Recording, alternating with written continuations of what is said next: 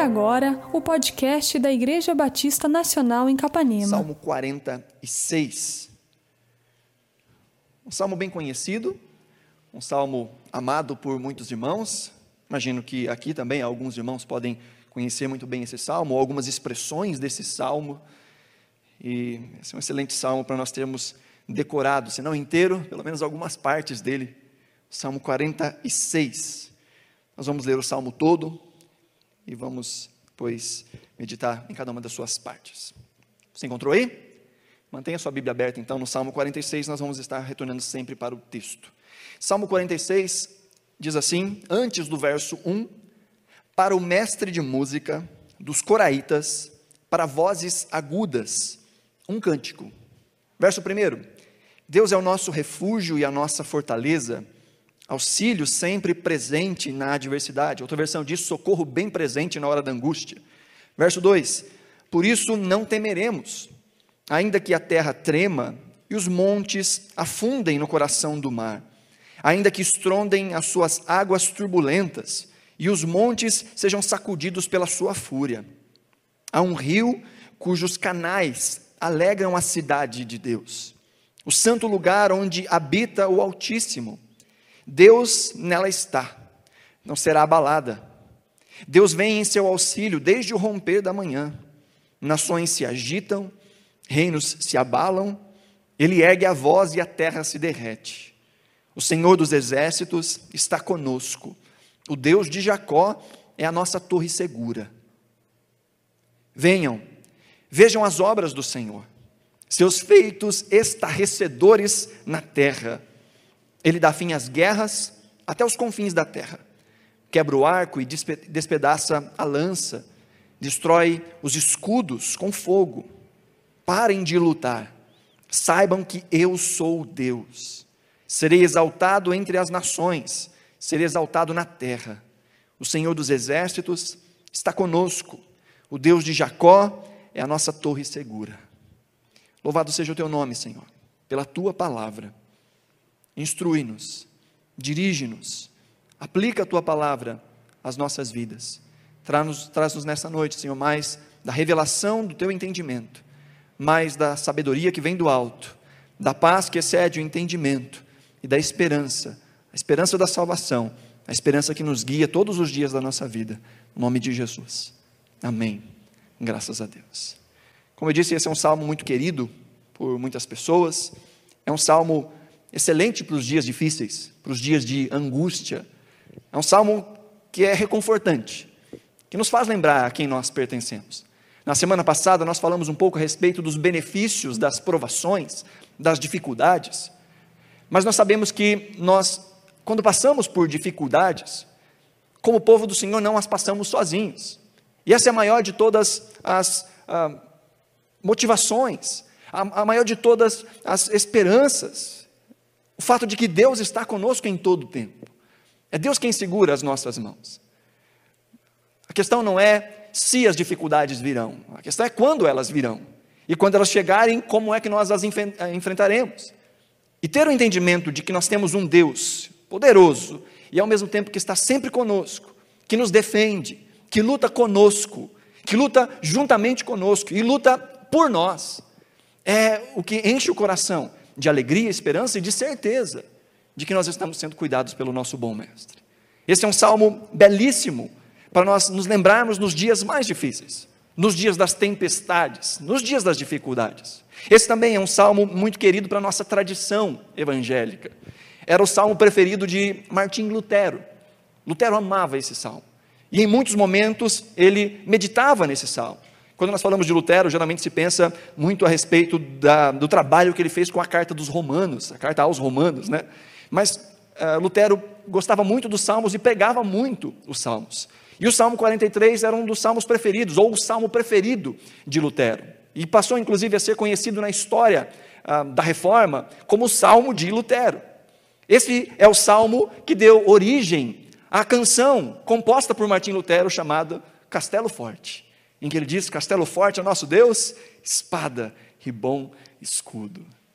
Martim Lutero recitava esse salmo, cantava esse salmo, inclusive ele fez uma versão deste salmo traduzindo do hebraico e na época do latim para o alemão, falado à época. E Lutero, que era um grande músico também, musicou este salmo e cantava esse salmo. Lutero tinha um amigo, na verdade, quase que um discípulo, chamado Felipe Melanchthon. E a história conta que muitas eram as vezes que Lutero falava com Felipe Melanchthon em momentos em que ele estava angustiado. Vamos cantar o Salmo 46. O Salmo 46 é para esses momentos difíceis da vida. Lutero passou por momentos muito difíceis, principalmente no romper da reforma protestante, diante de perseguições, diante das afrontas do Estado, dos monarcas da época e principalmente da igreja que dominava, e esse era o salmo que lhe aquecia o coração. Esse era o salmo que ele cantava enquanto aguardava o seu destino ser julgado pela igreja da época, naquilo que foi conhecido como a dieta de Worms. E Lutero cantava esse salmo, e nós também deveríamos aprender este salmo e cantar nos nossos dias, ou recitá-lo, ou trazer à memória. E esse salmo, como você pode perceber aí, ele tem três partes muito bem definidas, provavelmente na sua Bíblia, ah, após o versículo 3, após o versículo 7 e após o versículo 11 tem algum tipo de inscrição. As Bíblias mais antigas trazem a palavra selá, as Bíblias mais novas trazem a palavra pausa. E talvez seja uma boa tradução, essa palavra pausa, como uma anotação musical, como se uh, o autor estivesse dizendo: olha, quando chegar nessa parte, vocês param de cantar e reflitam naquilo que foi cantado.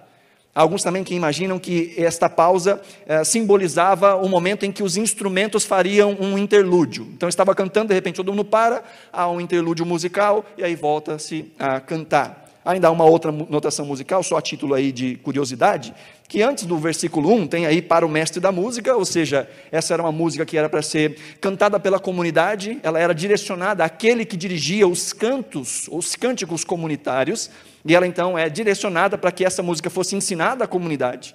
Uh, um salmo dos coraitas, os filhos de Corá, ou de Coré, dependendo a, tradução que nós temos, e diz ainda que é para vozes agudas.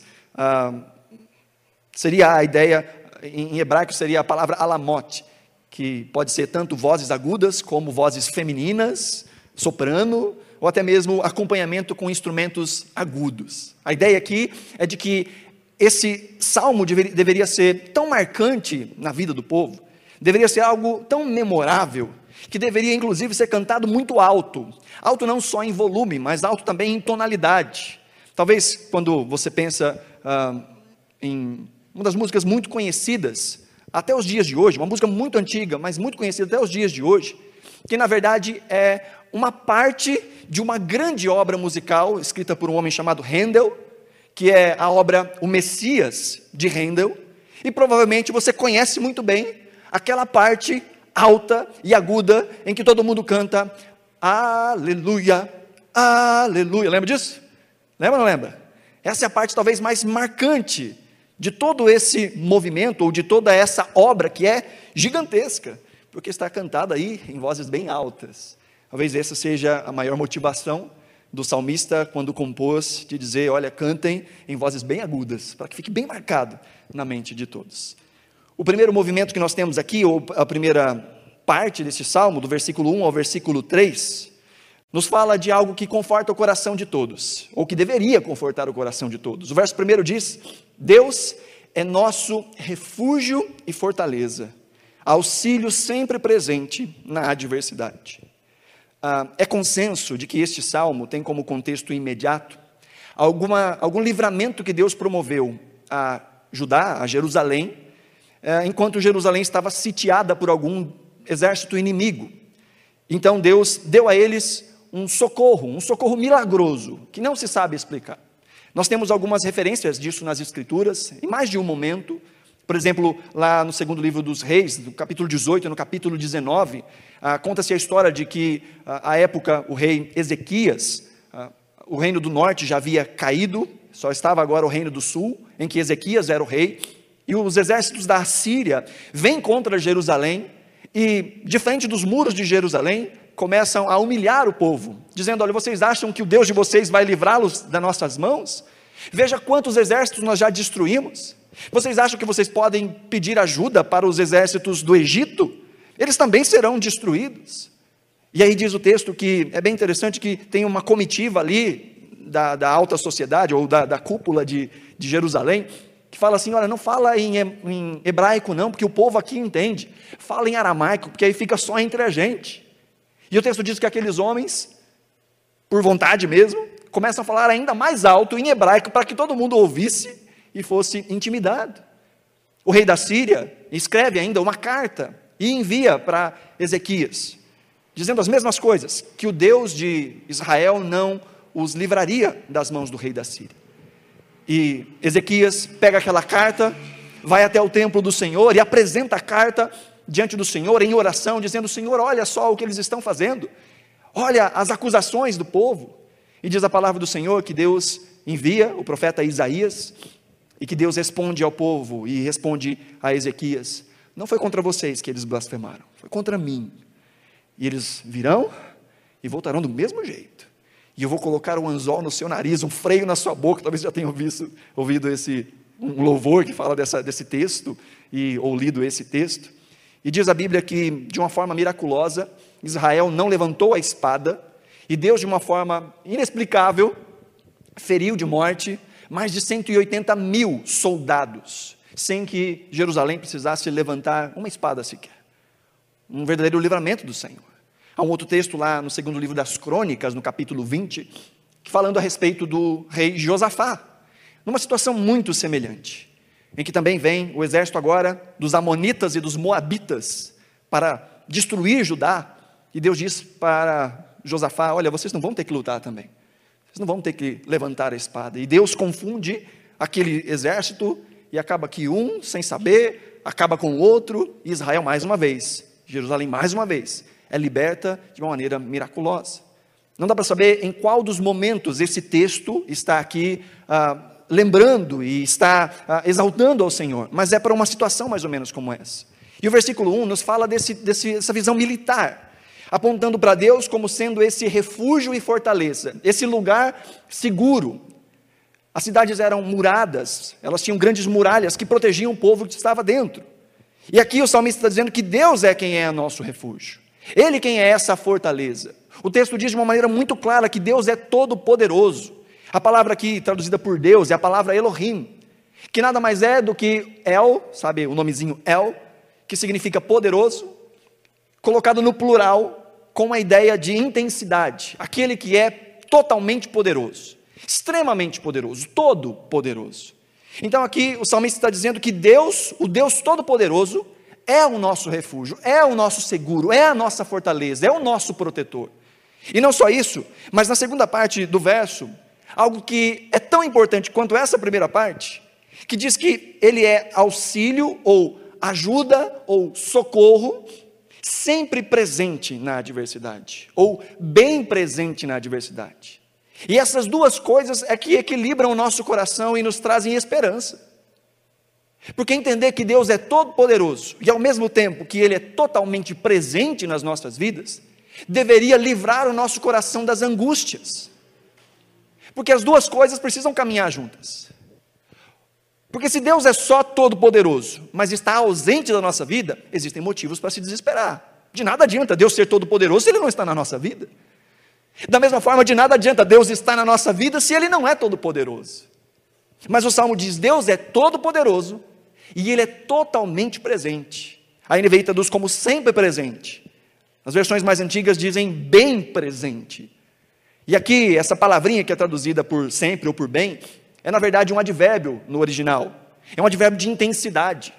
Algo que diz Deus é abundantemente presente. Assim como Ele é abundantemente poderoso, Ele é abundantemente presente. E agora vem então o versículo 2, que junta todas essas coisas. Em que o salmista diz: Por isso. Por quê? Por isso o quê? Pelo fato de que Deus é todo poderoso e sempre presente, por isso não temeremos. Por isso nós não teremos medo. Aqui está o segredo de uma vida sem medos diante das tempestades. Se lembrar de quem é Deus e se lembrar de que Ele está presente conosco em todos os tempos, em todos os momentos. Tem como ficar desesperado? Se a gente sabe que Deus é todo-poderoso e que Ele está presente conosco de maneira especial, principalmente nos dias da adversidade? Porque Deus não é aquele amigo interesseiro que está no, conosco quando está tudo indo bem, mas quando a gente vai mal, alguma dificuldade tem, somem os amigos. Deus não é esse. Deus é aquele que está presente em todo lugar, em todo tempo, mas de uma maneira ainda mais especial, Ele está presente com o seu povo no meio das suas adversidades, no meio das suas dificuldades. E entender isso, queridos, presta bem atenção. Entender isso livra o nosso coração do desespero. Agora é muito provável e é muito natural que nós já tenhamos sido arrebatados pelo medo, arrebatados pelo desespero, pelo desânimo, pela angústia, pelas preocupações, pela ansiedade. E como isso é possível se nós declaramos que cremos em um Deus que é todo-poderoso e que está conosco? Jesus reforça essa promessa dizendo: Eis que eu estou convosco todos os dias, até a consumação dos séculos. Parece um pouco de incoerência quando nós dizemos, nós cremos um Deus que é todo-poderoso e que está conosco em todo o tempo, mas ainda assim temos medo. Ainda assim, achamos que Ele pode não estar cuidando da nossa vida. Quando cantamos, como cantamos hoje, quando o mundo cai ao nosso redor, os braços do Senhor é que nos, nos seguram. É muito lindo cantar isso, mas será que nós estamos de fato vendo isso no nosso dia a dia? Será que essa é a nossa adoração de vida? Será que nós nos desesperamos diante das circunstâncias? E o salmista está dizendo: porque eu sei que Deus é todo-poderoso e está comigo, por isso eu não vou temer. E aí vem a repetição de duas sentenças, ou de, de uma sentença que aparece duas vezes. Ele diz: Por isso nós não temeremos, pelo fato de Deus ser todo-poderoso e estar conosco, por isso nós não temeremos, ainda que. E essa é uma expressãozinha aqui que a gente não gosta, né? Ainda que. Ele diz: ainda que a terra trema e os montes afundem no coração do mar. E no verso 3 ele diz de novo: ainda que estrondem as suas águas turbulentas e os montes sejam sacudidos pela sua fúria. O salmista está dizendo: Eu confio tanto em Deus, tanto em Deus, que mesmo quando, ainda que as circunstâncias estejam um caos lá fora, eu continuo sem temer, porque eu sei que Ele está comigo e que Ele é todo-poderoso. Ele não está dizendo que o fato de Deus ser todo-poderoso e sempre presente exclui as adversidades da nossa vida. Ele não está dizendo que nós não vamos, não vamos passar por dias de caos.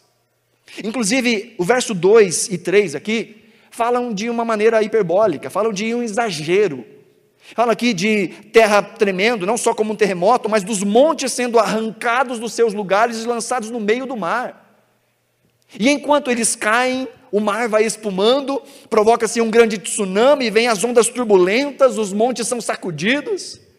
Aqui é uma figura de extremo caos, de bagunça total, das coisas fora do lugar. E o salmista está dizendo: porque eu tenho a consciência de que Deus está comigo e que Ele é todo-poderoso, mesmo que essas coisas aconteçam, eu não vou temer. Há coisas que acontecem na nossa vida e que nós não esperamos. Existem vários caos, eu não sei qual é o plural de caos, causos, caos. Há muito caos ao nosso redor. Coisas que nós não esperamos. Estava na sua lista de pensamentos, de acontecimentos para o ano de 2020. Está no culto com um grupo reduzido de pessoas, todo mundo usando máscara. Estava nos seus pensamentos.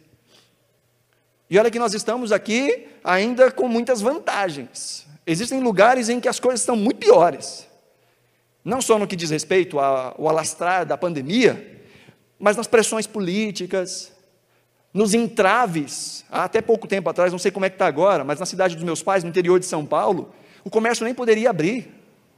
Depois, quando liberaram, o comércio podia abrir, acho que era de duas até as cinco da tarde no máximo.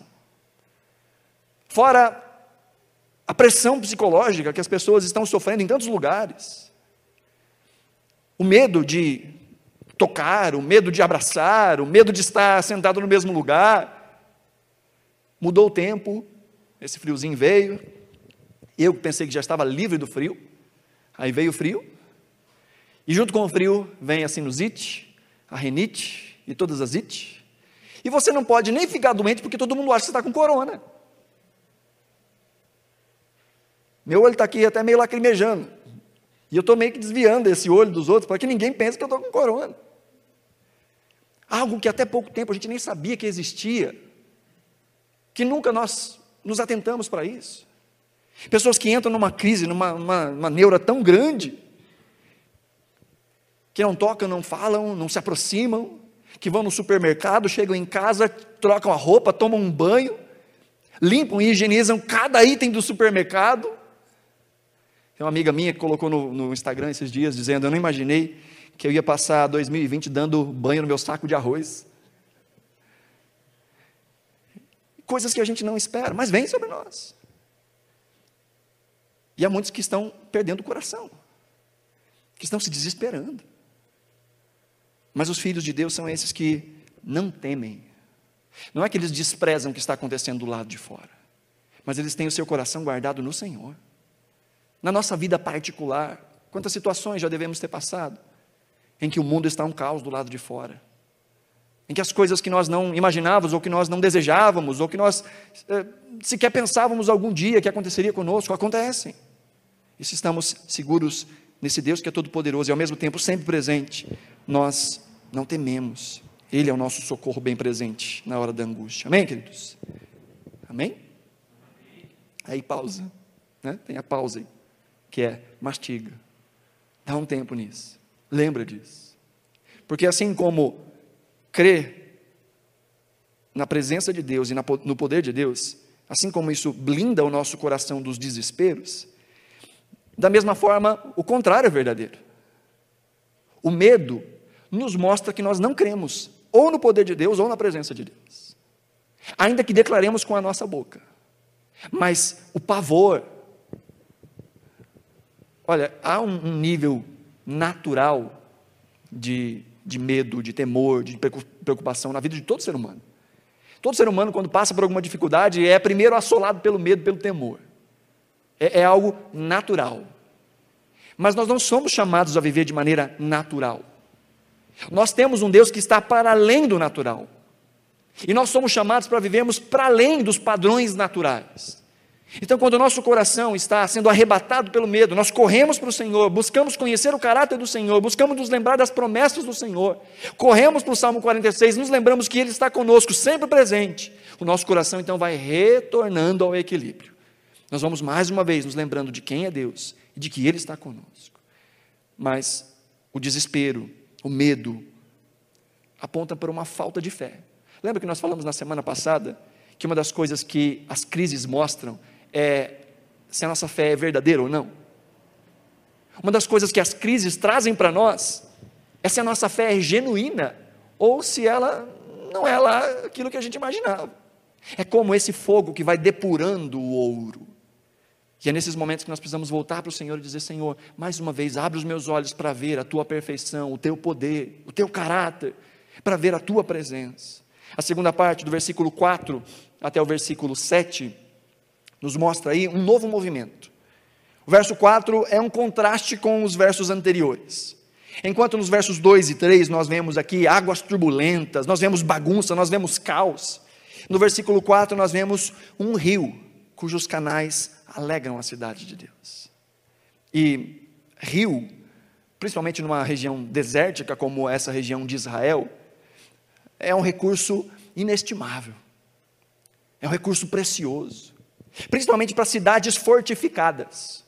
Porque qual era a estratégia militar dos reinos para destruir cidades fortificadas? Eles não conseguiam entrar por causa das grandes fortalezas, então o que eles faziam como estratégia era chamado de sitiar a cidade. Sabe o que é sitiar uma cidade? Os exércitos se acampam ao redor de toda a cidade, para que ninguém entre e ninguém saia.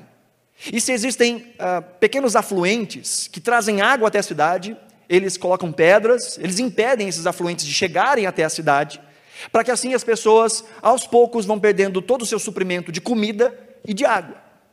Uma cidade em que existe um rio fluindo em todo o tempo, não tem perigo algum, não tem medo algum de qualquer momento de sitiados, porque elas continuam recebendo a água potável, os alimentos através dos peixes, a irrigação para as suas colheitas.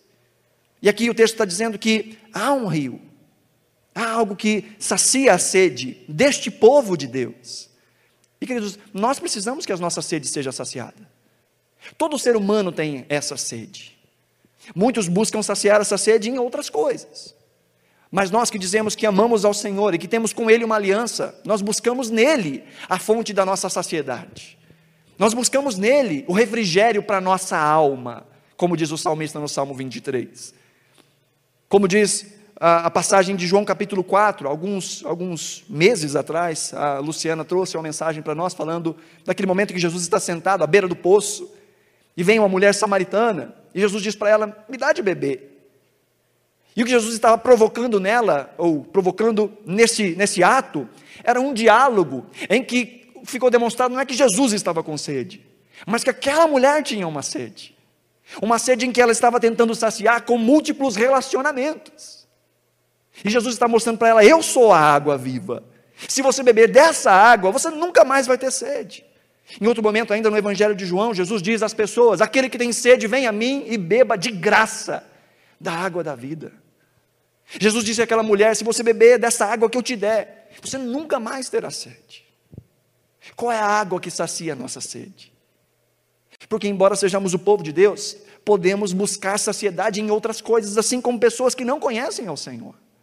Há um texto em Jeremias, capítulo 2, Jeremias 2, verso 13, diz assim: O meu povo cometeu dois crimes.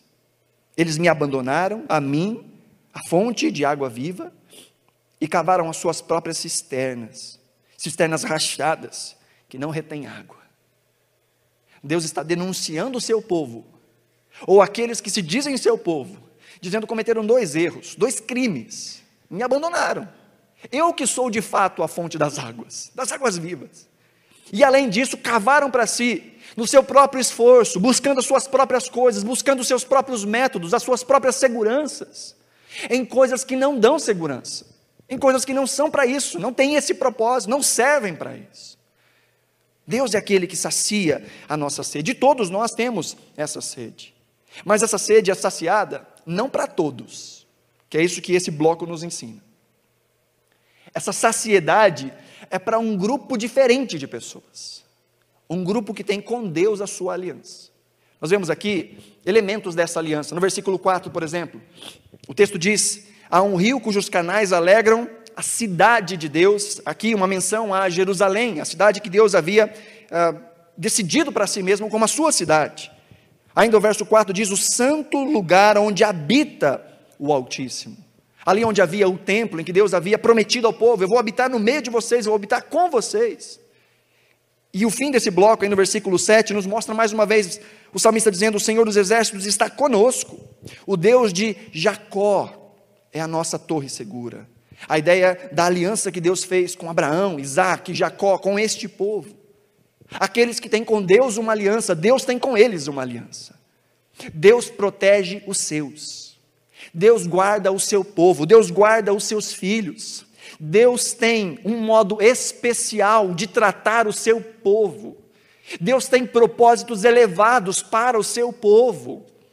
Aqueles que reconhecem que Ele é o Santo de Israel, que Ele é o Santo da igreja, que Ele é o poderoso Deus. Estes se refugiam no Senhor, estes reconhecem o senhorio do Senhor, estes estão em aliança com o Senhor, e a estes que estão em aliança com o Senhor, Deus diz: Eu serei o seu Deus, e vocês serão o meu povo, povo de propriedade exclusiva de Deus. Essa é a primeira coisa que nós precisamos nos lembrar. Ou esse é o primeiro passo que nós precisamos dar? Reconhecer que nós necessitamos dessa aliança com Deus. Que nós precisamos entregar a nossa vida de fato ao Senhor. Não só da boca para fora, mas numa confiança íntima, pessoal, profunda com Deus que diz que cuida de nós. Aqui no versículo 4 ainda, a última expressão aí, o santo lugar onde habita o Altíssimo nos traz aqui ensinamentos que Jesus vai reforçar na oração do Pai Nosso. Lembra qual que é a primeira expressão ali do Pai Nosso? Pai Nosso que está nos céus. E há tanta verdade nessa expressão, nessa palavra. Aqui nós vemos dois conceitos. O conceito da transcendência de Deus. Deus está nos céus. Deus está para além de nós, Deus está acima de nós, Deus está além dos nossos problemas, Deus não se prende aos nossos problemas, Deus não está limitado aos nossos problemas, Deus está nos céus, Deus é, como diz o texto aqui, o Altíssimo, o alto dos altos, aquele que está no lugar mais alto, Deus é esse, transcendente, mas ao mesmo tempo Deus é imanente, Deus está entre nós, Ele é o Pai dos céus, mas Ele é o Pai nosso. Pai presente, o Pai perto. O texto diz que o Altíssimo habita em meio a esta cidade, que no Antigo Testamento era o símbolo deste povo constituído por Deus, e que aponta para nós como o povo de Deus, a igreja do Senhor. Deus habita em meio ao seu povo. Deus habita com o seu povo, no seu povo e através do seu povo. O Deus que é alto e exaltado, o Deus que criou todas as coisas, o Deus que é soberano, ao mesmo tempo é aquele que se assenta conosco, que está conosco todos os dias, e que na pessoa do Espírito Santo mora em nós. Essa é a presença do Senhor para conosco. E o texto diz então que Deus, por estar nela, por estar no meio do seu povo, ela não será abalada, a cidade não será abalada, seu povo não será abalado. Deus vem em seu auxílio desde o romper da manhã, logo, nas primeiras horas do dia. A ideia aqui é que Deus vem logo em socorro. Verso 6 diz que as nações se agitam, os reinos se abalam. A ideia de nações que esbravejam. A outra tradução diz: bramam as nações. A ideia de reclamam, gritam, fazem barulho, fazem algazarra. E como sinal e como consequência desse grito das nações, alguns reinos se abalam. Alguns reinos se derretem diante do medo que ficam dos gritos de outras nações. Mas aí é um contraste no versículo 6: diz, Mas é Deus, Ele ergue a voz e a terra é que derrete. Está todo mundo gritando. E enquanto esses estão gritando, tem gente que está ficando com medo dos gritos que estão ouvindo. Mas quando Deus brada dos céus, o que treme, o que se derrete, é essa terra que tenta ser a assoladora do seu povo, a destruidora do seu povo. Deus é quem tem a última palavra. Deus é quem coloca o ponto final nas coisas. É Ele quem acalma o nosso coração. É Ele quem destrói os seus inimigos. Porque o Deus dos exércitos, o Senhor dos exércitos, Ele está conosco. O Deus de Jacó é o nosso refúgio, a nossa torre segura. Veja que esse versículo 7, ele é o tema do salmo. Ele é, como nós podemos eh, pensar nos dias de hoje, o coro dos salmos. É a parte que se repete no salmo. O salmo começa com essa ideia de Deus é o nosso refúgio, a mesma palavra que é traduzida aqui como a nossa torre segura. Deus é o nosso refúgio e nossa fortaleza. Aí no verso 7 aparece de novo: o Deus de Jacó é a nossa torre forte. E lá no versículo 11 de novo: o Deus de Jacó é a nossa torre segura, nossa fortaleza. Então, o tema desse salmo é: Deus é o nosso refúgio. Nós estamos seguros. Na última parte do versículo 8 em diante, nós vemos um chamado de Deus para que esse povo pare. O verso 8 diz: Vejam, ou venham, vejam as obras do Senhor, seus feitos estarrecedores na terra. É um convite a estes que estão se lembrando do livramento de Deus, se lembrando dos atos bondosos do Senhor, chamando outros para testemunharem daquilo que eles viveram. Um dizendo para o outro: lembre-se daquilo que o Senhor fez. Quer dizer, como nós estamos precisando disso, desse tempo de, de reflexão, desse tempo de silêncio. A nossa sociedade perdeu o, o silêncio. Vivemos num corre-corre tão grande. Vivemos num mundo com tanto barulho, em que nós nos desacostumamos ao silêncio. Não é incomum pessoas que chegam em casa e às vezes estão sozinhos e ligam a televisão ou rádio, alguma coisa, só para que tenha um barulho em casa. Não estão nem prestando atenção, mas precisam de um barulho porque se incomodam com o silêncio. E o Senhor nos chama a essa contemplação. O Senhor nos chama a acalmarmos o nosso coração, a ficarmos quietos, a nos lembrarmos dos grandes feitos poderosos do Senhor, a pensarmos do que Ele fez na nossa vida, o que Ele fez na nossa história, o que Ele fez ao longo da história do seu povo, a nos lembrarmos da Sua providência diária, do seu cuidado diário, de como, como diz na última sessão que nós lemos aí, como Ele nos livrou das guerras, como Ele apaziguou as guerras da nossa vida. Enquanto havia muito barulho do lado de fora, quantas vezes o Senhor acalmou o nosso coração do lado de dentro? Enquanto as nações gritavam, desesperadas ao redor, abaladas ao redor, quantas vezes o Senhor consolou o nosso coração? E aqui o salmista diz: venham, vamos ver, vamos contemplar, vamos olhar para trás, vamos ver o testemunho da história, vamos nos lembrar dos atos poderosos do Senhor. Gente, quem não tem memória dos atos poderosos do Senhor vive em desespero. Quem não se lembra daquilo que Deus já fez na sua vida, quando se depara com uma situação, uma dificuldade, se esquece de que Deus é todo poderoso e sempre presente. Mas quando no meio das dificuldades, das angústias, nós paramos e nós olhamos para trás e nos lembramos dos feitos poderosos do Senhor em nós, na vida daqueles que nós conhecemos.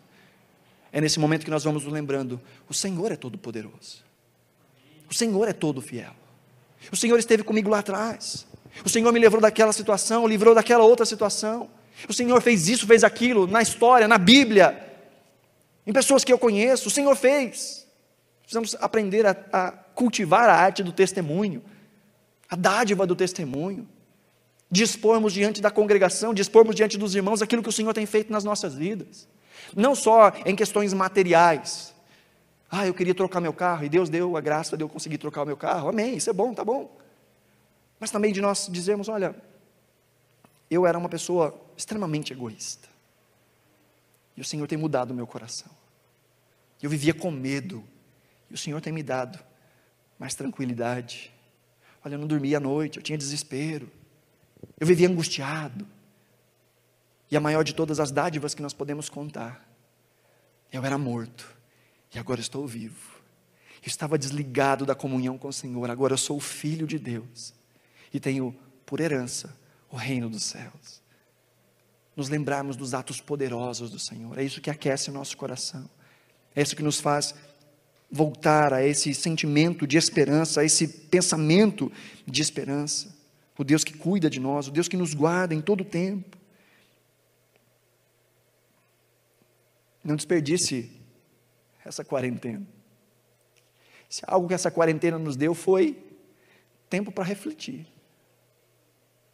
Quantas coisas que nós não podemos fazer. Então Deus nos deu tempo para refletir. Deus nos separou. Como muitas vezes Deus separou outras pessoas para trabalhar no coração dessas outras pessoas. É só olhar para a história bíblica. Como Deus separou José, como Deus separou Moisés, como Deus separou Jesus, como Deus separou João Batista, como Deus separou Daniel, e no meio dessas situações, o Senhor se mostra favorável. Se algo que essa pandemia nos deu foi tempo para refletir. E a pergunta que eu gostaria de fazer, e você responde dentro do seu coração, é como nós aproveitamos esse tempo que nós recebemos? Quanto aumentou o nosso tempo de devoção particular ao Senhor? ou quanto aumentou o nosso tempo de exposição nas redes sociais. A quantidade de filmes e seriados do Netflix que a gente já zerou. Aproveitando o tempo. Enquanto nós deveríamos aproveitar o tempo, parando para refletir nos atos bondosos do Senhor. O texto nos diz que é Ele, verso 9, que dá fim às guerras, até os confins da terra. Quebra o arco, despedaça a lança, destrói os escudos com fogo. E aí no verso 10, o salmista se cala, e quem fala é Deus. No verso 10, Deus diz: parem de lutar. E aqui a NVI está sendo muito politicamente correta. Está usando aqui uma tradução bem simplória. As versões mais antigas dizem: aquietai-vos. Não é assim? Aquietai-vos. Você sabe qual é a tradução literal, né? Calem a boca. É isso que Deus está dizendo calem a boca e saibam que eu sou Deus. E quantas vezes a gente precisa ouvir um cala-boca de Deus, né?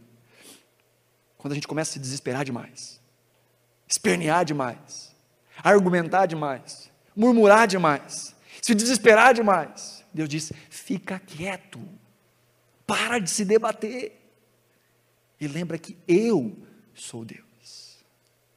Lembra que eu é quem cuido de você. E é tão importante nós lembrarmos disso nos dias de hoje, de que Ele é Deus, e não a nossa capacidade produtiva, não a nossa capacidade de levantarmos recursos. Ele quem é Deus, Ele quem define o nosso futuro, não o nosso emprego. É Ele quem define o nosso futuro. Não são governos humanos que definem o nosso futuro. Tal partido é que tem que ganhar, porque aí vai ser céu na terra. Porque se tal partido ganhar, aí é o inferno na terra. Não, calma, bola no chão. Deus é o Senhor. Cuide do seu coração, cuide da sua vida. Faça aquilo que está ao seu alcance. Aí, se eu perder esse emprego, eu perco a minha vida. Eu não presto para mais nada. Se eu perder essa oportunidade, eu vou começar a andar para trás. Calma. Faça o que está ao seu alcance. Faça aquilo que compete a você. Mas lembre-se, a sua vida não depende de nada a não ser de Deus. É Ele quem guarda o seu coração, é Ele quem guarda a sua vida, é Ele quem é Deus. Por isso, quando você começar a ouvir muito burburinho, muita gritaria, que ao invés de promover no seu coração esperança, promove no seu coração desespero, angústia, sofrimento. Lembre da palavra do Senhor. Cale-se, aquiete-se, coloque o seu coração em silêncio e lembre quem é Deus. Lembra quem é que não saiu do alto e sublime trono. Lembre quem é que julga as, nação, as nações. Lembra quem é que é o justo juiz que dará a paga necessária a todo mal, a toda injustiça. Lembre-se daquele que cobrará todo ato injusto, inclusive os nossos. Lembre-se de quem é Deus. E ao invés de murmurar, de se desesperar, de esbravejar, contemple o Senhor. Lembre-se que ele não se moveu. As nações se abalam os reinos se abalam, o nosso coração se abala, mas Deus continua inabalável. Deus continua sendo uma torre forte, uma fortaleza, o socorro sempre presente na hora da adversidade. E Deus diz ao seu povo: fiquem quietos e saibam que sou eu o Senhor. E Deus continua dizendo: serei exaltado entre as nações, serei exaltado na terra. Aqui aquele famoso conceito de que todas as coisas de alguma forma vão contribuir para a manifestação da glória e exaltação de Deus no último dia. Deus aplaca, Deus acaba com as guerras que nos envolvem também aqui hoje, agora. E você pode testemunhar de guerras que você enfrentou e que Deus despedaçou, que Deus acabou talvez desesperos internos, talvez gritos externos, talvez dificuldades que você não sabe nem como nominar hoje em dia, mas que Deus aplacou essa guerra. Mas isso aqui também está apontando para aquele último dia, em que todos os inimigos de Cristo serão de uma vez por todas aniquilados. E o último inimigo a ser destruído, a morte, será sido vencido também. E nós olharemos para tudo. Nós seremos esses que vão lançar-se de joelhos ao Senhor porque naquele dia todo joelho vai se dobrar, toda língua vai confessar que Jesus Cristo é o Senhor para a glória de Deus Pai. E nós temos o privilégio de fazer isso hoje, por antecipação, dizendo hoje que Jesus Cristo é o Senhor para a glória de Deus Pai. Naquele dia todos os inimigos serão envergonhados, e Deus vai mostrar a sua glória, a sua exaltação diante de toda a terra. Lembre-se que não há nada que Deus permite que chegue até nós que Ele não permita que chegue até nós, para que Ele seja exaltado e para que a gente possa crescer. Um homem chamado Jonathan Edwards, um grande pregador do século XVIII, puritano. A primeira pregação que nós temos registrada de Jonathan Edwards, por volta dos 18 anos de idade, ele prega sobre a alegria cristã. E o sermão dele tinha basicamente três pontos, que era Deus pega as suas coisas ruins e as transforma em coisas boas. Citando Romanos capítulo 8, verso 28. Todas as coisas cooperam conjuntamente para o bem daqueles que amam ao Senhor. Primeiro, Deus pega as suas coisas ruins e as faz em coisas boas. Segundo, as coisas boas que Deus promove na sua vida, as verdadeiras coisas boas que Deus promove na sua vida, ninguém pode tirar. Pensa nas coisas que o Senhor já promoveu na sua vida. Mas pense nas coisas eternas. Deus te livrou da morte do inferno. Deus te adotou como filho. Deus colocou em você o Espírito Santo. Deus te deu heranças que ninguém pode tirar. Ouro e prata nessa terra são consumidos, perecem, mas o tesouro que o Senhor tem guardado para você, ninguém pode tomar, ninguém pode tirar, não se desvaloriza. As coisas ruins, Deus transforma em coisas boas. As coisas verdadeiramente boas, ninguém pode tirar. E o terceiro ponto de Jonathan, de Jonathan Edwards era: as melhores coisas estão para frente. As melhores coisas ainda estão por vir. E quem tem esse pensamento, não há nada que pode abalar o seu coração. Quem tem esse pensamento, não existe nada, nada que pode trazer sobre ele desespero. Porque ele sabe que as coisas que vêm, que são ruins, se Deus permitiu, é para que de alguma forma nós sejamos promovidos. E para que o nome dele seja exaltado. E que as coisas que são verdadeiramente importantes, preciosas, as dádivas do Senhor, nada nem ninguém pode tirar de nós. Porque Deus é por nós, Deus não é contra nós. Aquele que não nos poupou o seu único filho, não nos daria, juntamente com ele, e de graça as demais coisas, diz o texto de Romanos. Deus nos tem abençoado. E acima de tudo, não há nada que nós venhamos a perder aqui que não será recompensado de milhões e milhões de formas melhores na eternidade. Aquele que tem o seu coração guardado em Deus, este não tem o que temer.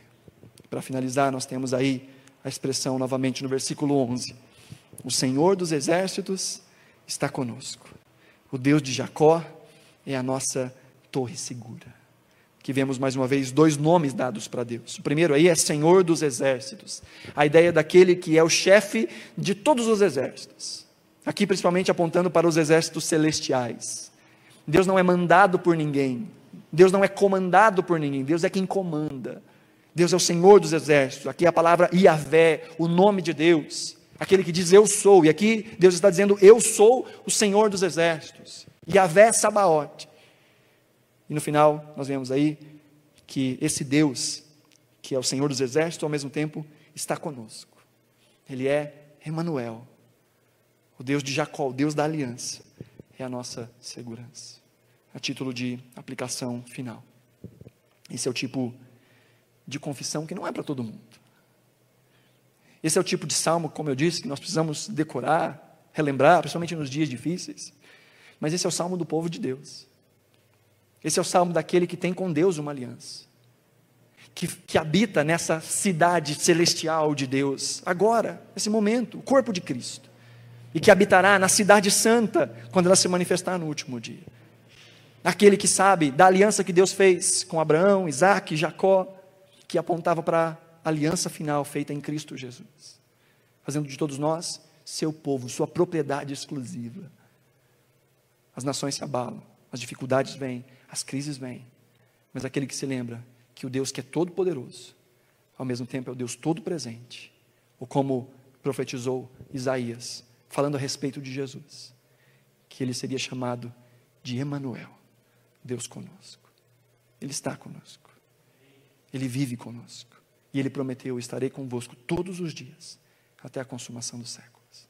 E ele continua sendo o Todo-Poderoso, o Criador de todas as coisas, aquele que tem empatia pelo nosso sofrimento, aquele que se importa com o nosso sofrimento, não só como Deus, mas como homem, que experimentou todos os sofrimentos na pessoa de Cristo Jesus, que sabe o que é padecer, homem de dores, experimentado em tudo, porém sem pecado. É Ele quem nos protege, é Ele quem nos guarda, é Ele quem nos guia, Ele é o nosso socorro em meio às crises, o nosso refúgio em meio às crises. Amém? Se você puder, coloque-se de pé, nós vamos orar.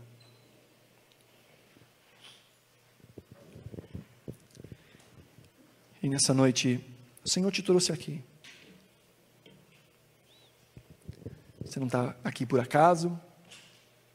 O Senhor te atraiu até esse lugar. Aqueles que nos assistem pela internet também. São chamados pelo Senhor. Talvez nessa noite para, em primeiro lugar, fazerem essa aliança com o Senhor. Entregarem as suas vidas de fato ao senhorio de Cristo. A dizerem: Tu és o Senhor. E eu sou o seu servo, a sua serva. A dizer: Senhor, toma conta da minha vida. Toma conta de quem eu sou. Feche seus olhos.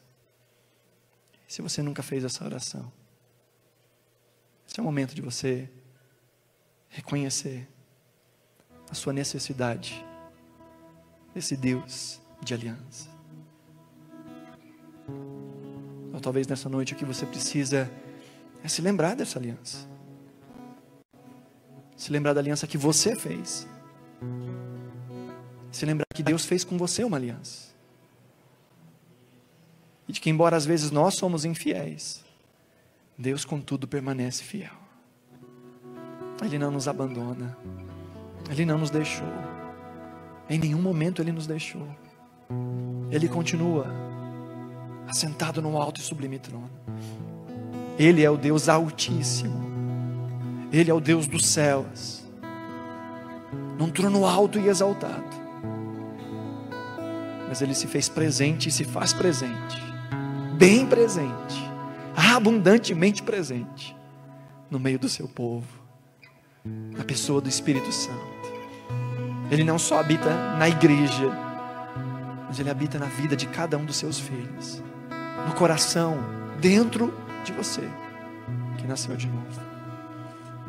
Por isso, se há medos, se há desespero, se há ansiedades, se há preocupações, essa noite o Senhor te chama a se aquietar, a calar o seu coração, a calar as vozes ao redor, a calar a voz do inimigo, a voz de Satanás, a calar as vozes que você ouviu ao longo da sua vida, a calar a voz da baixa autoestima, a calar a voz do desespero, do desânimo, a calar a voz daqueles que tentam te desanimar, desacreditar, zombar. Se lembrar que Ele é Deus e que Ele não é contra você, Ele é por você. E se Deus é por nós, quem será contra?